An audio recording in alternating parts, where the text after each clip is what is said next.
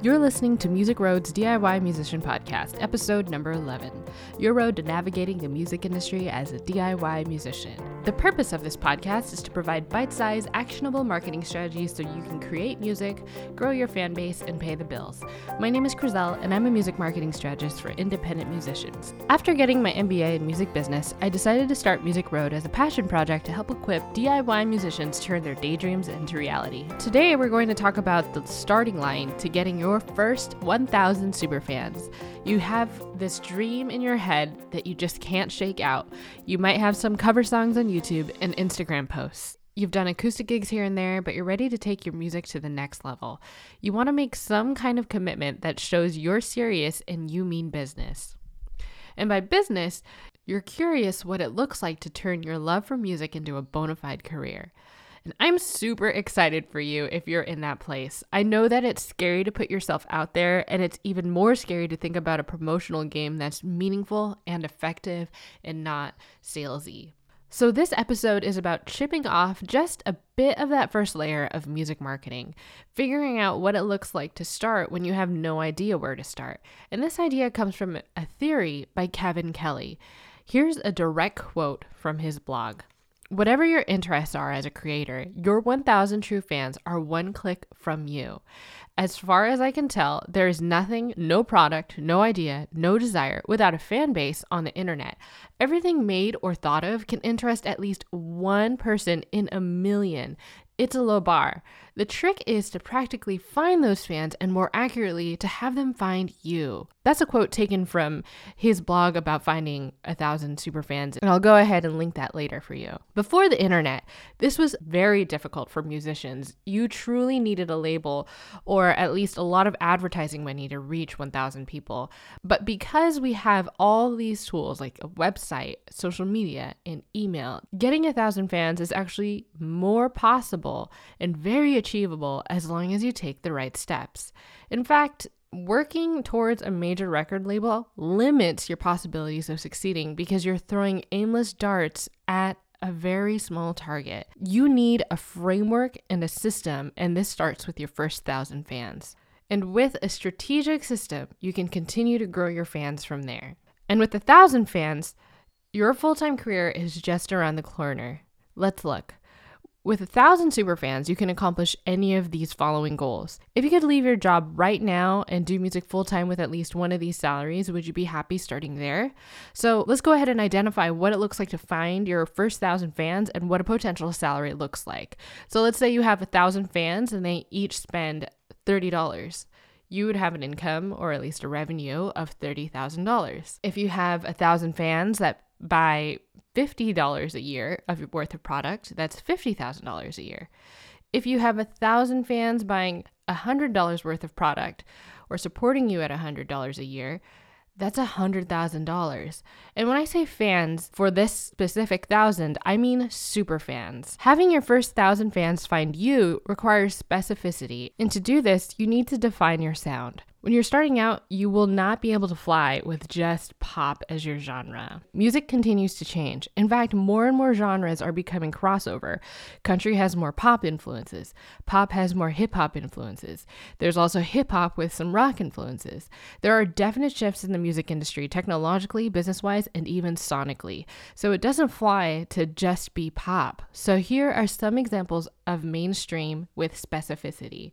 Bruno Mars is a pop artist, generally speaking. He's got the pop feel with influences from Michael Jackson with an Elvis Presley and Hawaiian twist. That's and that's where he grew up. And another example is Bruce Springsteen, an artist that some folks deemed as the new Bob Dylan but had a Roy Orbison singing style. For you, start with an artist that sounds somewhat like you. Then think of an artist that contrasts to that. Then define what makes you unique from them. This isn't true about me, but I could say I sound like or sing like Colbie Caillat and lyrically similar to Rihanna, but I have a jazz influence in my songs. That's a really funky sound, but I hope that gives you an idea of what it looks like to define your genre with specificity. From there, you can define your specific genre, subgenre, and then niche. So here's another example Chance the Rapper is rap with gospel influence and some spoken word. In the marketing world, we call this a unique selling position, which means they've got something special to offer to a very specific amount of people. The Civil Wars is in pop, but has a singer songwriter feel with country and folk influences. Kina Grannis is pop, but primarily acoustic and soft, and she has a very specific focus. She doesn't go away from that acoustic sound. Next, you're going to define your culture and demographics. This is something musicians hardly think about. I don't blame them because they're focused on their music, but this point is really important because it helps you as a musician deeply connect with your fans. To think about this, imagine all your fans are hanging out in a room. You're not going to be performing a live gig, you're just going to hang out. So imagine what are the things they might like? What shows would they watch? Where would most of them be located? What age range would they likely be? Would your room have more men or more women?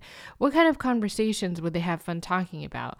These are questions you'll need to answer to understand your fan base, and this is how you'll connect with them in a unique way that changes the way you interact with them through your music and your social media.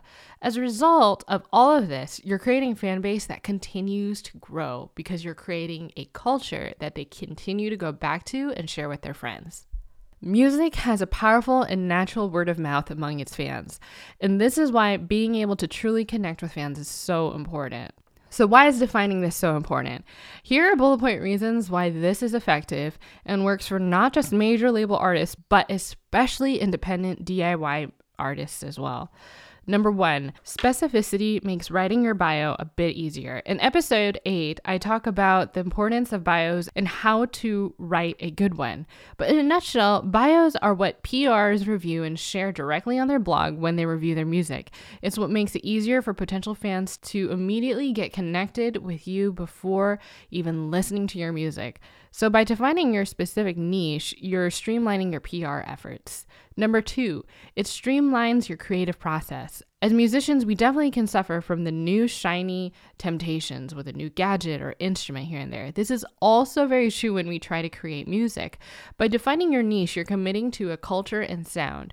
In contrary to what most believe about boundaries restricting creativity, there actually have been studies done that show boundaries like canvases or color limitations or medium limitations can draw out more creativity than when artists have more at their disposal. Creating boundaries allow you to exercise those creative muscles to think differently about what you already have than trying to be everything to everyone. Number 3, it's a huge part of a smart goal. And by smart, I mean a goal that's specific, measurable, actionable, relevant, and time bound. Having the thousand fans is only part of that but give yourself a reasonable time frame and specific actions to achieve those thousand fans and you have a smart goal. These types of goals are important because it makes achieving a music career more realistic digestible and reasonable. If you don't have a thousand super fans that are willing to pay 50 to 100 dollars annually to support your music career then you've got yourself a solid goal to reach for Number four, this makes social media curating more streamlined. When you understand your niche and then start defining your fans and what they love, creating a lot of content may be a challenge, but understanding the general things to post can certainly help the process because having a defined niche provides a grid and framework for what to post. I briefly grazed over how to define your niche, but I do have a freebie mini guide for you you can download to check out and help you with defining your niche. Go ahead and download it at musicroad.co slash 11 and that's the number 11. As always, thank you so much for tuning in. I'm always so encouraged to hear your stories and how it's helping you promote your music.